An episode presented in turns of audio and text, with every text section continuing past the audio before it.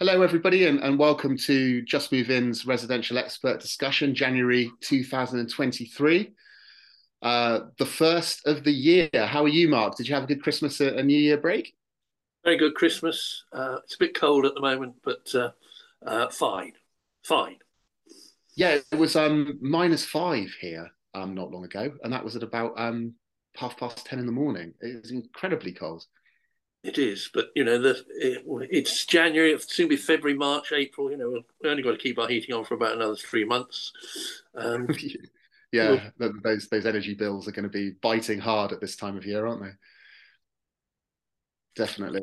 Yeah. So, um, Mark, just um, obviously it's a new year, and everybody has um their predictions and expectations for the for the next 12 months. Um, I wanted to ask what yours are. Um, you know, what do you think we're going to see this year? Do you think? Well, let's start with house prices. That's probably the the sensible place to start. That's what all the headlines are about. So, I mean, do you think that we're going to see house prices come down a little bit, a lot, or not really at all? Um, I think we're going to see uh, a slowing of the market. I think prices uh, may adjust. There's still an imbalance of supply and demand, and we mustn't forget that over the last two years there's been some pretty healthy house price inflation, so it might might just level. I think when we were having this conversation probably two months ago, we were deep into doom and gloom. Uh, we're now, you know, when they're even questioning now there is no recession. You know, we're not going into recession. All right, so there's a leveling up. Uh, so I think there's going to be a slight um, downturn adjustment. I think if people feel that they're going to lose money, they won't sell. Uh, they're not actually losing money because they never had that money. It was just the house was allegedly worth that amount of money. So I think in terms of um, sales, I don't think we're going to see um, a, a crash unless we have something else. You know, we, we've had a we've got a war, we've got interest rates that have gone up significantly the indications are that with interest rates, uh, long-term money seems to be getting a bit cheaper. Um, we're getting some fixed rates now from lenders, um, which are below um, the current interest rates, are quite healthy. So that's encouraging people to um, buy. Um, so no, I think that I think on the rental side, mm. we've seen rents, st- the rent increases that we saw last year beginning to slow. Uh, I think that's to do with affordability. Um, those energy bills are now going to be dropping into the letterbox um, of those tenants, and they are quite quite significant. Uh, as we all know, these are not small bills; these are large bills. So I think there's going to be a, a tempering uh, of that. We've also seen the fact that tenants are now not looking to move to another rented property; they'd rather stick where they are. Uh, but that keeps um, a real firm lid on supply. Um, and I suppose we've seen uh, the continual attack on landlords in terms of taxation, uh, which is likely con- to continue. We, have seen that the Bank of England is looking at the security involved with buy to let uh, properties. So, are they going to clamp down on that, which doesn't help existing or future landlords, and we need future landlords to provide accommodation. Yeah, I, imagine one of the safest bets of the year is that we're probably going to see fewer landlords, aren't we? There's there's not really a, a lot in it for landlords at the moment. No, um, I think there's uh, very small, tight margins. Uh, there's, as we talked about, there's uncertainty, uh, and I think if they will probably sit on their hands. Um, and, and with with a higher interest rate, you've got to forget. You got to remember they might actually. Why put the property the money into a property? I'll just put it on um, two year fixed and actually get a reasonable return, and I've got some security. Yes, definitely. I mean, how how much higher do you think that um, interest rates might get? Do you think we'll see the the Bank of England put up the base rate much more? I mean, they reckon it's going to probably go up another percent, don't they, this year by April, May? Uh, difficult. I think they're talking about at least one further rise, um, but I think peaking uh, late spring, early summer. But I don't think they're going to come down particularly quickly. um, and they're not going to come down to the levels that we've experienced over the last few years. So, I guess not. Yeah, I, I was just going to say, I, I guess a lot depends on on how the battle against inflation is going. Yeah, well, they're talking about inflation dropping, albeit very slightly, uh, uh, and that we know is the prime minister's uh, big aim and target is to get inflation down, uh, and the indications or the predictions are that in, inflation will drop, um, but it's got to drop quite a bit. You know, we're over ten percent. I think they're talking about eight percent, but still, that's a lot more than it was a year ago. Yeah, I think they'd like to see it down at five, wouldn't they, by the end of the year, if possible? Yeah. But that that does seem quite a big ask. Absolutely. Yeah, definitely. And and do you think this year we're finally going to see the the renters reform bill become legislation? Well, we've yet we've had yet another um, answer to a question from an MP to the housing minister on the renters reform bill. Uh, and again, we get this sort of normal verbal, yes, we're still working on it, but we can't give you any indications as to timing. Uh, mm. And they've said exactly the same thing about ROPA, which is the regulation of property agents. Yeah, we're working on it. We're looking for the industry to assist, but again, no, no real firm dates. Mm. We know the government is proposing, and I know that that is a, an argument that's going on in terms of changing 200 pieces of legislation from European legislation uh, back into um, UK, well, England and British legislation. So that's going to affect on the parliamentary diary. Um, we don't know how many people, excuse me, are working on these things. So again, we've got the same, we're getting the same message as we've had for probably nine months. Yeah, I wonder whether because there's going to be a general election next year, whether that might kind of focus minds a little bit because it'll it'll look so bad, surely, if if if nothing happens with this, you know, before the end of the year and into next year, and uh, and then the electioneering will begin, and then it'll it'll just fall by the wayside. So they they need to get on with it. They certainly do, uh, and it, you know, manifesto issues uh, around rented property and deposits, lifetime deposits, etc uh, which really have been kicked again into the long grass. But you're right, again, have to do something pretty quickly if we've got an election in 12 to 18 months.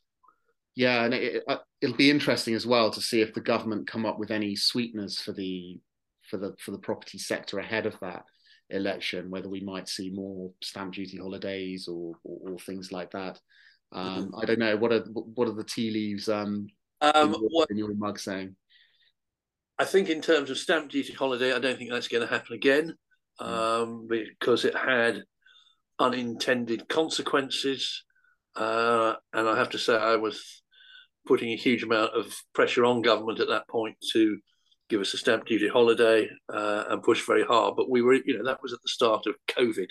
Uh, we're now hopefully, uh, we haven't come out of it entirely, but it's not that it, it, it was happening. Um, it's very dangerous to dabble with economic forces.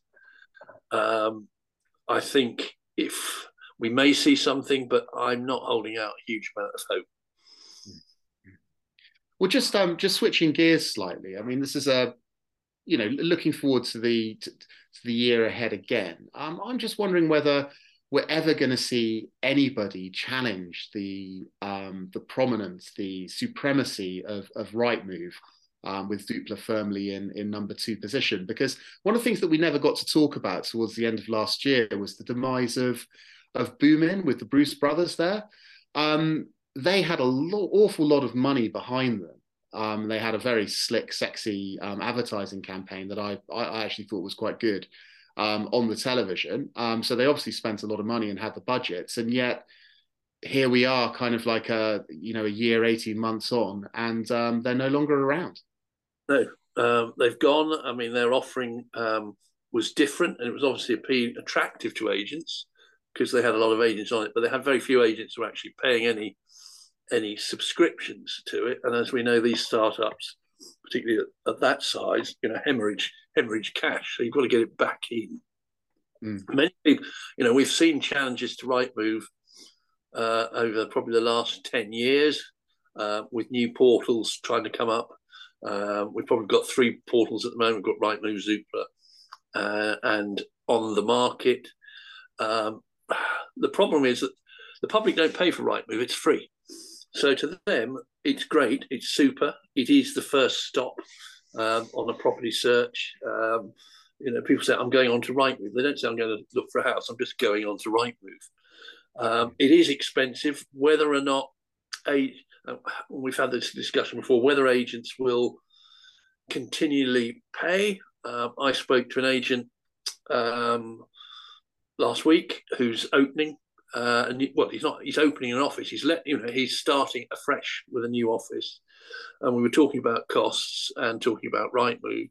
Uh, he said, "I have no choice but to go on Rightmove because if I don't, my competitors um, will point to house sellers as a that is a weakness of my offering."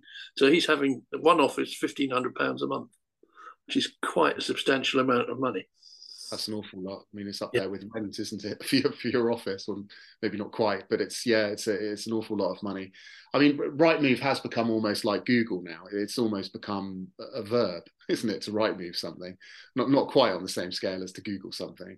Um, but but it, isn't it with with Rightmove about seventy percent of the market, and then and Zoopla are, are like on twenty five percent, and oh no, on the market has a share as well, of course, maybe 10%. they all have they all have shares. Um, but a lot of those shares are shared. Um, so um, I think you'll find the Rightmove's market share is somewhat larger than 70%. Um, but agents will list on two two websites. So they'll go on to Zoopla and they'll go on to Rightmove or they'll go on to Rightmove and on the market, on the market of you know offering incentives in, in terms of shares. Um, it, it, appears that they get uh, a higher viewing of higher level of viewings, etc., particularly on the rental side um, and others. But it, and agents like it, and it was originally an agent-owned site. Um, mm. Still is, you know, predominant number of shares are owned by agents. But I, I struggle to think uh, or find a reason why why Rightmove would. Uh, would stop because it is, as you said, it is the it is the go-to site for the consumer, yeah, for people. For people, and I guess that once um, you know people who are entrepreneurs or, or, people who fancy challenging the status quo, once they've seen a, a company with a lot of backing like Boomin try unsuccessfully, they're going to be more reluctant to, to throw their hat in the ring. Yeah, and Boomin was about data. It was not necessarily about and, and, and associated sales uh, of products, um, policies, etc. So it wasn't quite the same, but you know they had the best run at it that anybody's had. Yeah. Uh, probably will again. We've still got agents out there, those online agents who are still unprofitable, being funded and funded and funded and funded. Um, at some point, investors will turn around and say that we're not going to get a return because they're all funding it on the basis at some point it will crack. Uh, yeah and they will get market share and impetus. But at the moment, I don't see that. No, no. So I think we can safely say that this year, this time next year, Rightmove will still be the number one portal, uh, whether agents like it or not. Probably would agree. Yes. Probably would agree. Yeah. Um, so, so just moving on. I mean, we, we touched earlier there about prospects for the for the housing market this year. Um, I'm wondering if you've come across this idea um, of deposit-free homes which are you know, obviously helping first-time buyers get on the property ladder now that um, Help to Buy has ended. And this is an initiative. It was in the Telegraph. Um, I did a write-up about it a while ago. Um, and this is developer Fairview New Homes, where buyers essentially make monthly contributions towards a deposit, after which they start paying back a mortgage. Um, what do you think of this this idea? Well, I think anything that helps buyers get on the property ladder um, must be good. Um, this is a bit like um, rent to buy, and in fact, you rent it for a while and then you start paying uh, money, so that's good.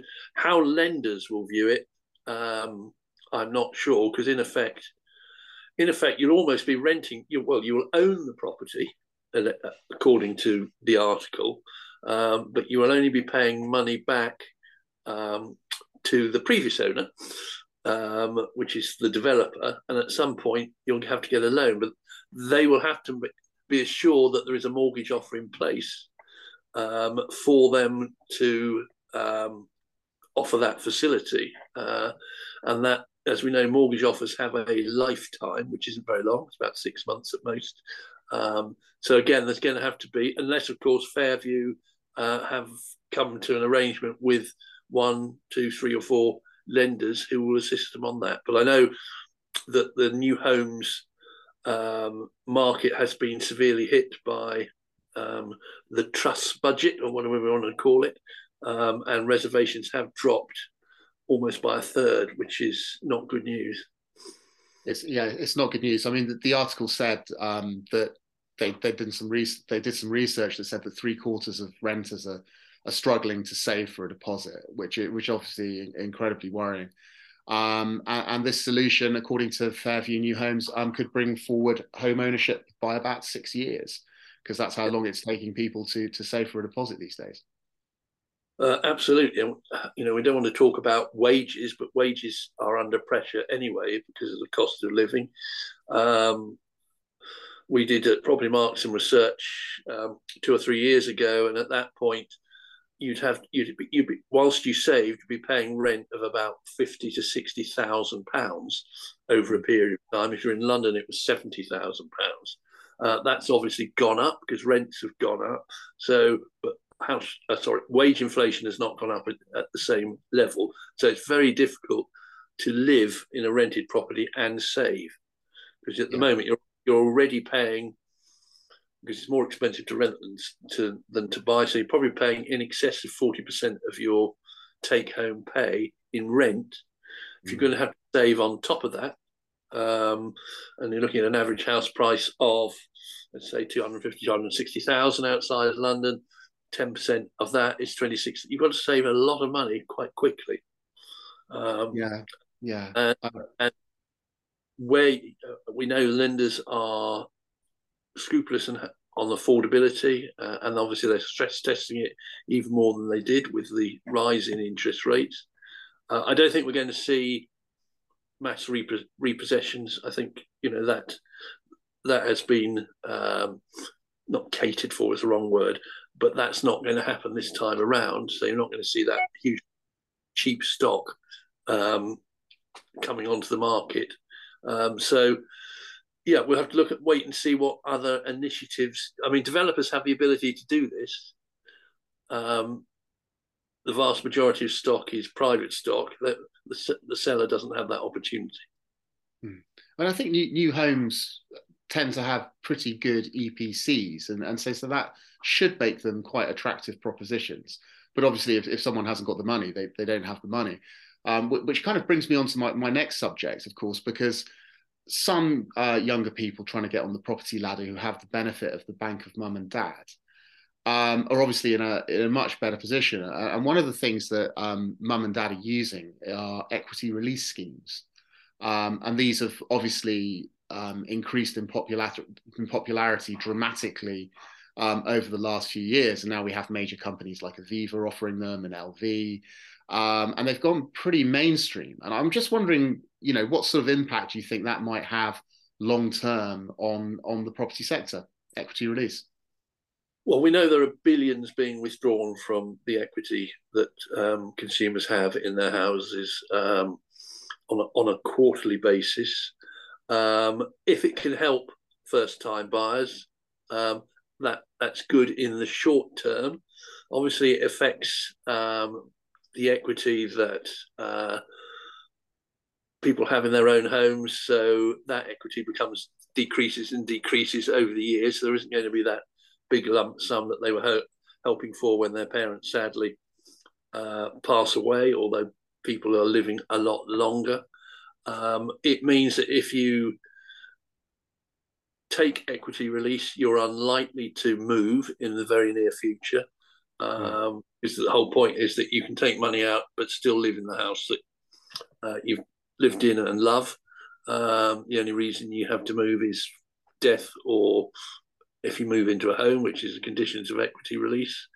Um, uh, yeah, I think I'm in mixed views on that because if we if you if you look at the level of uh, equity release, that accounts for a few tens of thousands of properties annually that are not going to come to the market that you would have expected to come to the market. And there's a lot of because yeah, a lot of redundant bedrooms uh, as well. If you get um, you know empty nesters living in four or five bedroom properties where two or three bedrooms aren't you know aren't being used at all, not even as guest rooms. It's uh, it, it, it seems wasteful. Yeah, the last time buyer won't be buying because he won't be selling. Mm. Mm. Uh, we talked about first time buyers, but the last time buyer, and that's that's one of the things you've got to try and uh, unjam, which is this huge proportion of houses you've just said, which are significantly larger than the requirements of the occupants, but they don't want to go.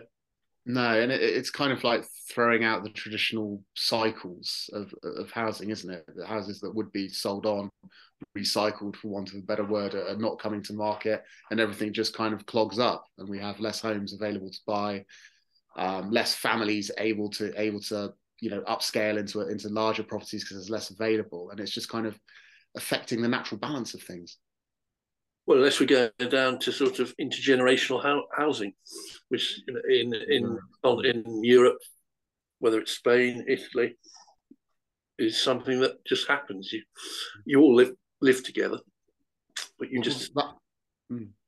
that, that I was going to say that model certainly makes uh, childcare easier, doesn't it? Yes, and it makes uh, childcare easier. It makes care for the elderly easier because there aren't you are not having to put anybody into a a home. But I don't I don't think we're going to get there in this country.